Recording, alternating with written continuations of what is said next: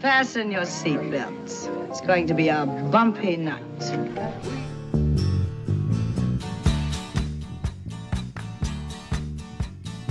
Hey, y'all.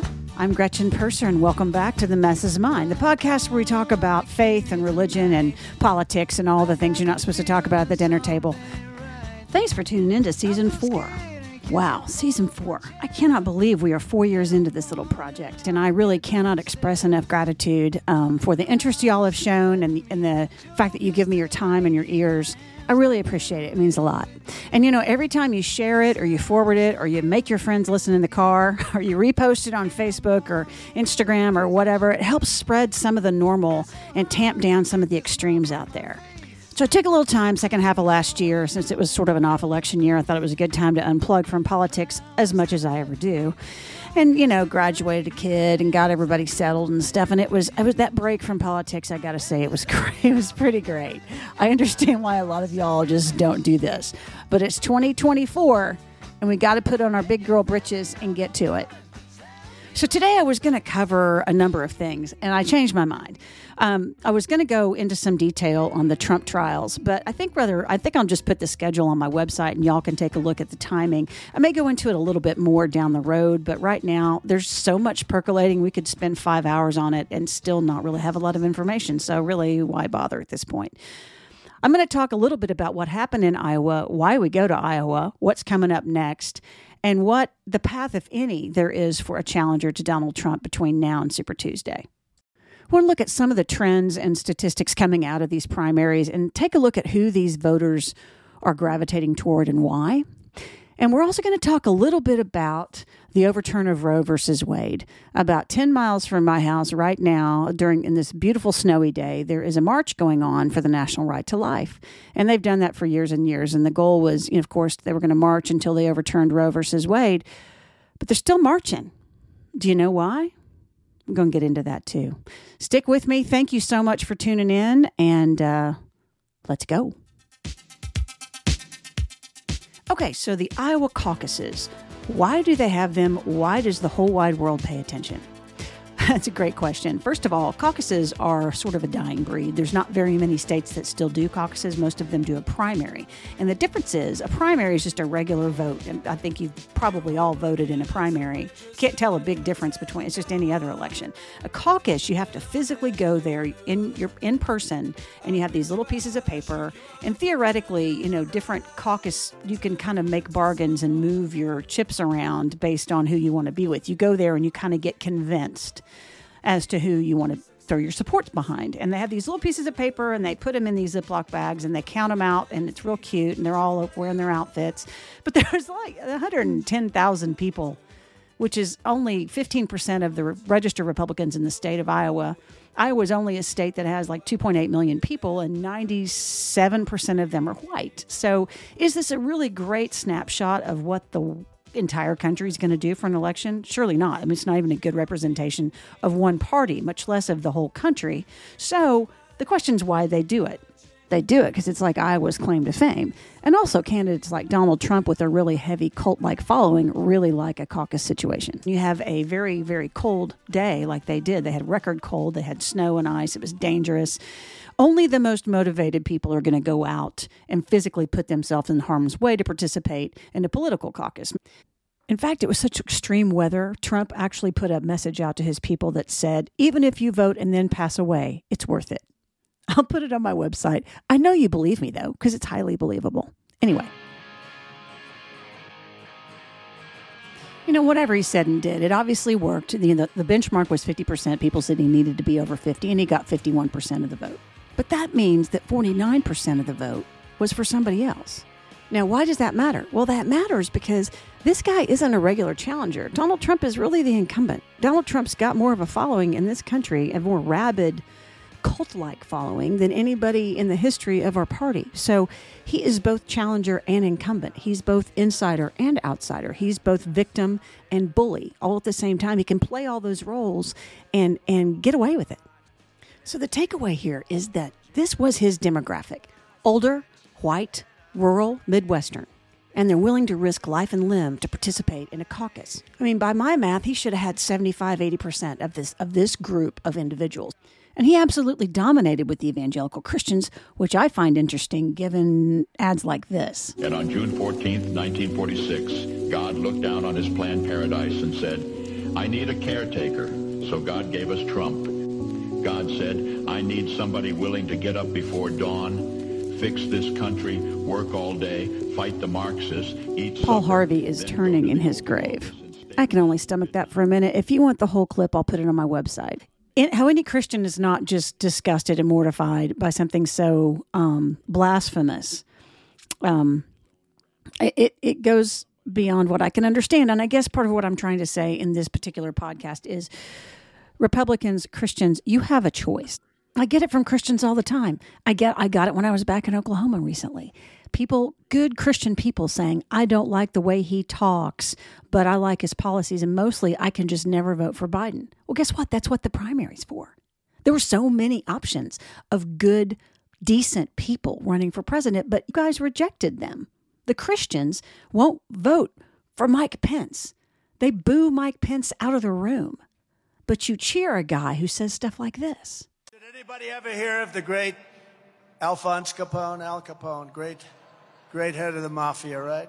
Mean Scarface. He got a scar that went from here to here, and he didn't mind at all.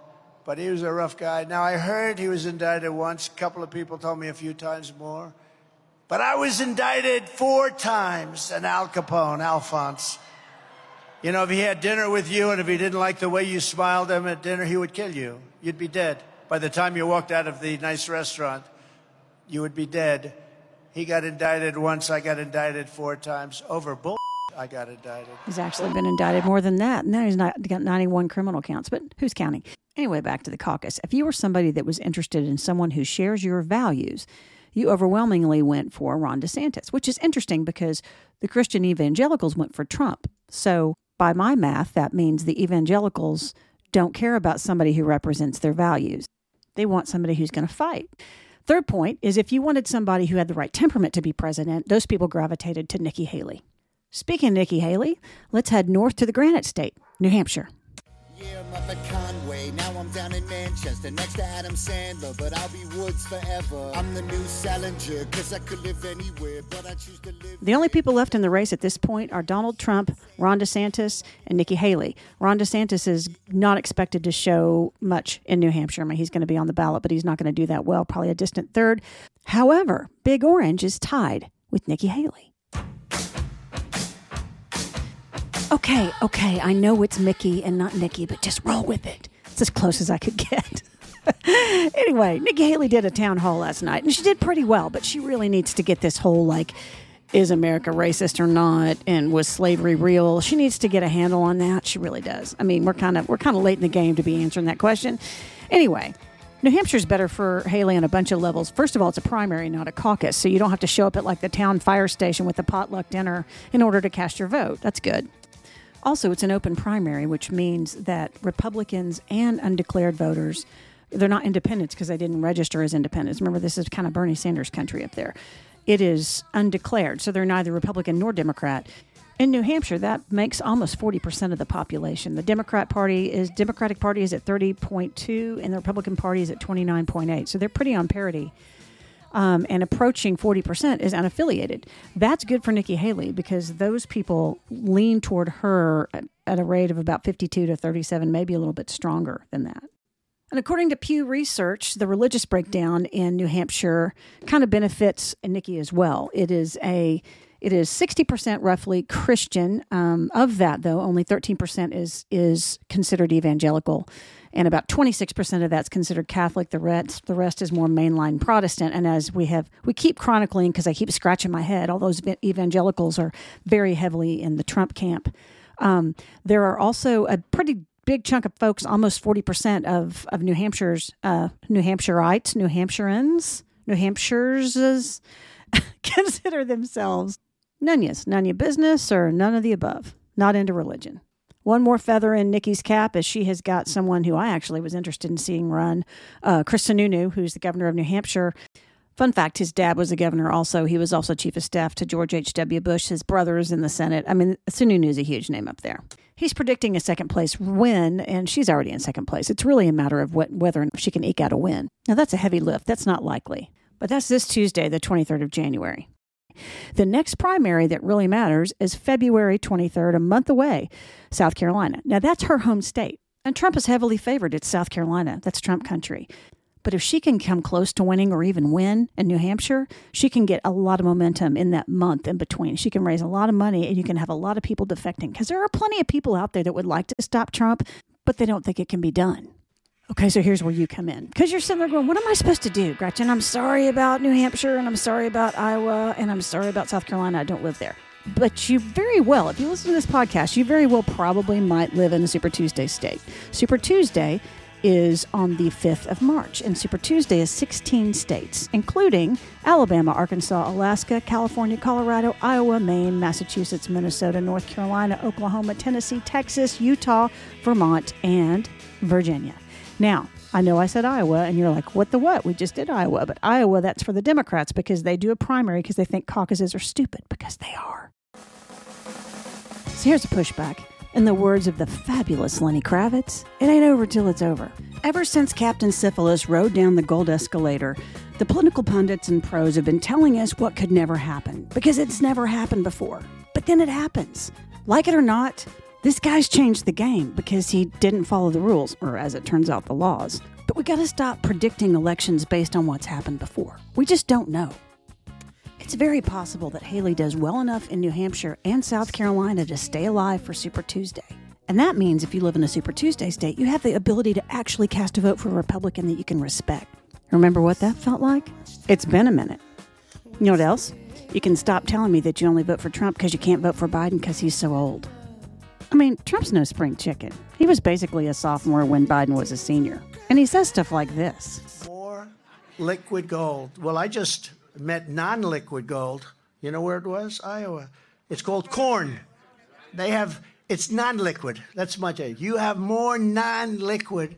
That's a nickname in its own way, but we came up with a new word for a new couple of words for corn. Or how about this one? We're also going to place strong protections to stop banks and regulators from trying to debank you from your you know, your, your political beliefs, what they do. They want to debank you, and we're going to debank. Think of this. They want to take away your rights. They want to take away your country. The things you're doing, all electric cars, give me a break. If you want an electric car, good, but they don't go far. They're I mean, expensive. y'all, this was yesterday, okay? One speech, just all over the place. And you know, he does this all the time. If this were your dad, you'd talk about taking the car keys, okay? Much less giving him the nuclear codes. So I don't want to hear any more talk about how old Joe Biden is. Trump is just as old, but he's not just old, he's dangerous. And I don't know about you, but I don't want to be debanked. I don't want to worry about corn.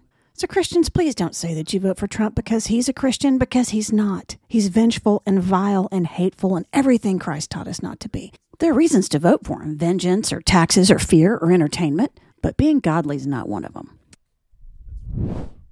Okay, I warned you. Fasten your seatbelts. Next stop, the mall for the National Right to Life March. So, if you're anything like me, you might be wondering why are they still marching? I mean, they overturned Roe v. Wade. Like, what else is there to do, right? They did the thing that nobody thought they could do, and they did it. Um, and it turns out that that's kind of just the tip of the iceberg. Um, according to their CEO, that's just this. I think it's this. The tip of the spear is what she called it. Um, they're just getting started. And that's the part that makes me a little uncomfortable. The whole idea behind overturning Roe versus Wade was to let the states decide. And then the minute they overturn it, there's a push for a federal ban. There's nothing small government about that. 62% of America didn't want Roe overturned, and they certainly are not going to stand for a federal ban. So the game plan now is to go state by state and outlaw abortion where they can. So already there are 14 states that have a near total ban on abortion, including rape and incest, except for interesting fact, Mississippi has an exception for rape but not for incest. And I'm sorry, I mean, it's Mississippi. Sorry, Mississippi. I just have to laugh at some point. This is just too heavy. There are seven more states that have very, very limited access to abortion. But what my point here is that they're being pretty effective going state by state. The other thing they're doing, it's a, two, it's a twofold plan. They're also going after contraception, which I, this is the part that really gets me. Like, if you're super duper against abortion, why would you be against contraception? That seems to me to be the anecdote to the problem. Now, they're kind of keeping the against contraception thing on the down low because it's a hard sell, but it is making, they're making inroads, especially with IUDs and certain kinds of pills and things. So at this march yesterday, I didn't go, but I did pull up on the website the speaker list. And of the 11 speakers, nine of them are men. They're uh, football players and members of Congress, the new Speaker of the House, people like that, people that have a lot of credentials. But you know what they don't have? A uterus. And here's the thing I have always considered myself to be pro life for myself. And you know what? I have the luxury of being pro life. I have really good health care. I have a stable home. I've never had to worry about feeding my children. I don't know what it's like to walk in the shoes of another person. And I'm a little uncomfortable enforcing my moral code on other people who have problems that I'll never understand. And as a woman, I got a big problem with a bunch of guys standing on stage lecturing women that they should carry out births from rapes and incest. This doesn't affect them. I mean, women are more than wombs with feet and it smacks of the handmaid's tale. I'm sorry, but it does. Look, I, I, everybody's got their opinions and their beliefs, and I, I, I don't care if you're pro life or pro choice. I really don't. There's just so much room for common sense and compromise in this issue, and everyone's so busy, you know, spittle spitting with their red faces and finger pointing at the other side because the other side is somehow inherently evil, and, and you know what? They're not. Most of us are someplace in the middle. Most of us really don't like late term abortion, and we really don't like being told that we don't have any options by the federal government or by the state government. That our daughters have less freedom and personal agency and control over their lives than we did. And look, here's the last thing I'll say. I know nobody wants to talk about abortion. That's not fun to talk about. But you've got to pay attention to your states and what's going on with the elections and the voting because guess what? The normies, the people in the middle, we're not thinking about this, not talking about it because we find it distasteful. But guess what? The people on the extremes, they are laser focused. This wraps up my pushback for the whole dang podcast. You guys got to get in the game. You got to pay attention. You pay attention to your primaries, pay attention to the elections, pay attention to state referendums. It all affects your life. It affects you more than you think it does, and you have more power than you realize. Okay, if you're still listening and you didn't hang up on me over the last segment, I got one more thing to talk about. It's of a personal nature. Uh, a couple weeks ago, I lost one of my best friends from college. Her name was Lori Dillingham Evans. Lori was a blonde, six foot tall, athletically gifted, gorgeous, really funny, fun sorority sister of mine. And she was diagnosed with MS when we were in our 20s. And by our 30s, it had hit her pretty hard. She was in a wheelchair by then. She was married and had a son, but spent the last 20 years in a wheelchair. But her attitude was just amazing. Her funeral was incredibly sad, of course, but it, more than that, it was inspirational because I'm sure she wondered why this happened, but she didn't spend a lot of energy with woe is me. She was one of the most positive people I've ever met, and she had every reason not to be. At her funeral, her brother shared some Lori's life lessons I just wanted to take a minute and share these with you all because they're really great whether you knew her or not. Number one, don't take yourself too seriously. That's my least favorite one. Number two, be realistic about what you think is an obstacle because with a little perspective, it might not seem so big. Number three, obstacles in life are inevitable. Choose not to let them define you and instead make the best of what you've been given. Number four, when you see somebody that's handicapped, Look past the surface and realize this person has a whole lot more to their story than what you see. Number five, seize each day and live it well. You never know what tomorrow brings, so why not make today the very best day? And the last one, choose every day to be happy and do it by making others happy. Now, I want to point out these aren't things that Lori said, they're things that Lori did. It's how she lived her life. She was an inspiration, and I love her and I miss her, and I want to honor her memory by being a little bit more like her. Anyway, thanks for indulging me. That's all I got for today. Hope the sun's shining wherever you are. Thanks for tuning in. I'll talk to you next time.